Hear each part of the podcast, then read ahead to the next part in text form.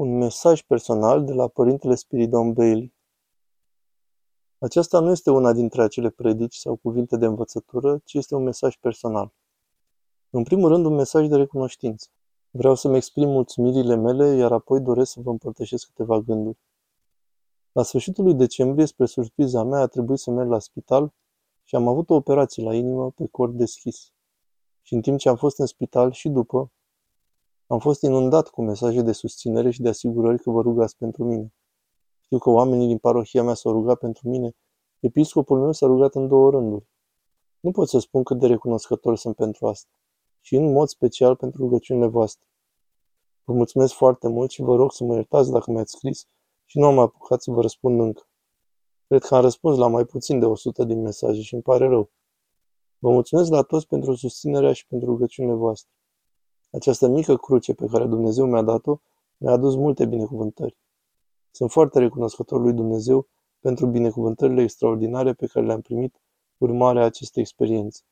Și nu în ultimul rând, aceasta mi-a adus aminte cât de mult trebuie să mulțumim. Cu toții trebuie să trăim într-o stare de recunoștință adresată lui Dumnezeu.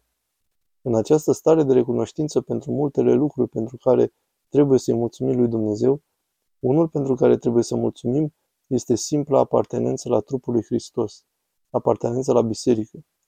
Aceasta pentru multe motive, bineînțeles, pentru că acesta este locul unde ne găsim mântuirea, locul unde îl întâlnim pe Hristos în întregime. Atunci când ești bolnav, atunci când te confrunți cu moartea, cum se va întâmpla cu fiecare dintre noi, atunci când mori, suntem asigurați că oamenii se vor ruga pentru noi.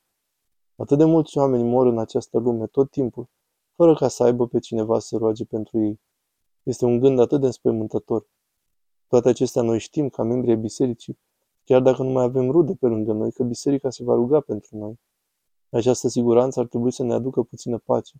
Este așa de important ca atunci când murim să fim înconjurați de rugăciuni, că vom merge în fața lui Dumnezeu ca unii pentru care cineva se roagă. Să avem această siguranță, să mulțumim Domnului că ne-a dat asta. Haideți să ne rugăm, bineînțeles, pentru cei care sunt bolnavi pentru cei care au murit. De asemenea, vreau să mulțumesc sistemului sanitar din Marea Britanie, în mod particular celor din Anglia, care este diferit de cel din Scoția, etc. Experiența mea a fost fără excepție una pozitivă. Știu că sunt multe neajunsuri, iar oamenii așteaptă timp îndelungat pentru a fi consultați.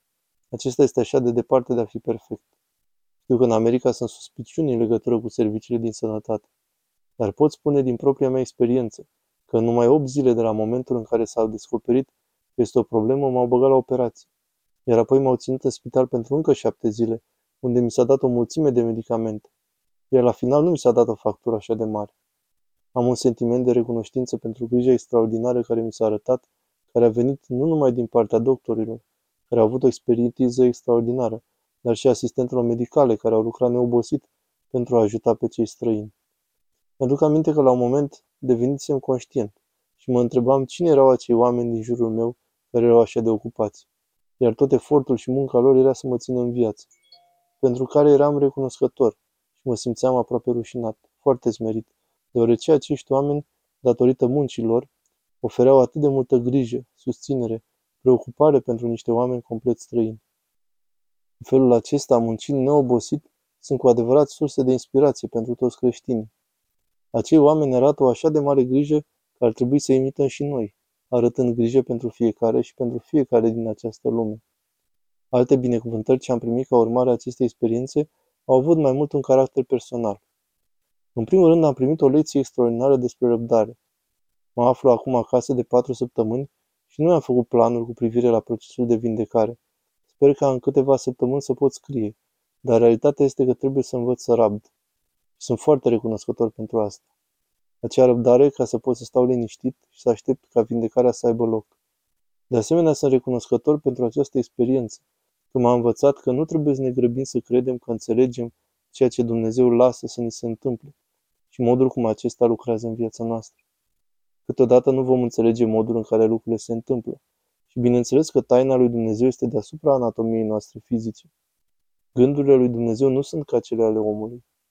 Atunci când ni se întâmplă unele lucruri în viață, nu trebuie să le interpretăm și să ne grăbim pentru a trage o concluzie asupra lor. Sau care este lucrarea lui Dumnezeu cu noi. Încă mă aflu în acel stadiu de procesare a ceea ce a fost o experiență profundă. În cele 8 zile în care am stat în spital înainte de a avea operația, nu am avut cu mine decât o carte de rugăciuni, un metanier și filocalia. Și, să vă spun adevărul, am fost binecuvântat. Nu am avut nicio presiune. Nicio cerere. 8 zile în care nu mai am citit și m-am rugat. Și binecuvântare. Am mers la operație într-o completă stare de pace în legătură cu ceea ce se va întâmpla.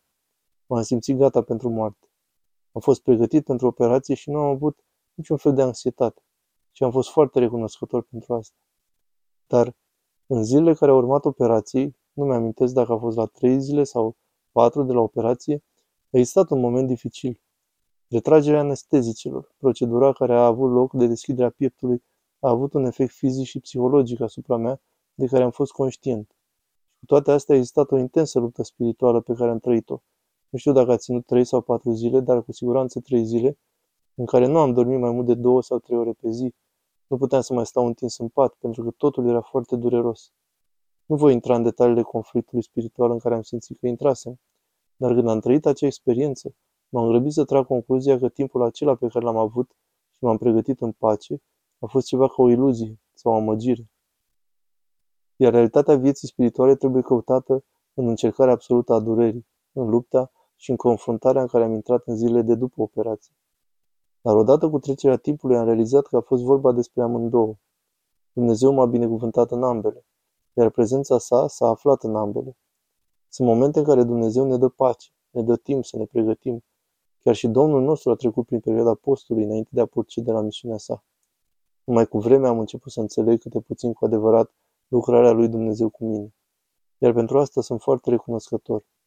Dar asta m-a încurajat să nu mă avântez să trag concluzii cu privire la rostul lucrării lui Dumnezeu cu noi. Cred că ar trebui să spun ceva și despre aceste videoclipuri. Precedentele patru videoclipuri pe care le-am postat recent au fost filmate în noiembrie.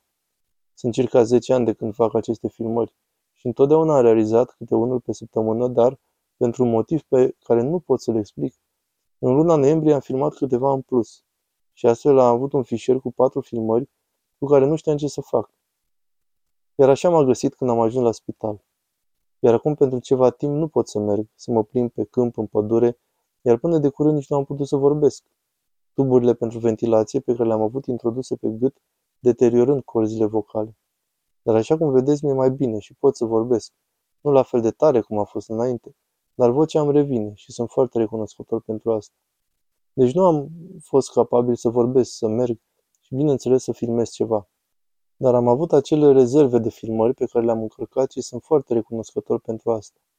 Din nou, nu ar trebui să mă având să interpretez care este lucrarea lui Dumnezeu cu mine, dar aș spune un cuvânt la care reflectez personal.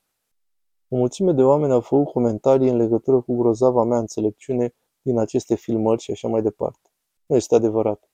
Cu adevărat că toate filmările mele conțin înțelepciune și afirm asta fără nicio umbră de mândrie sau ego.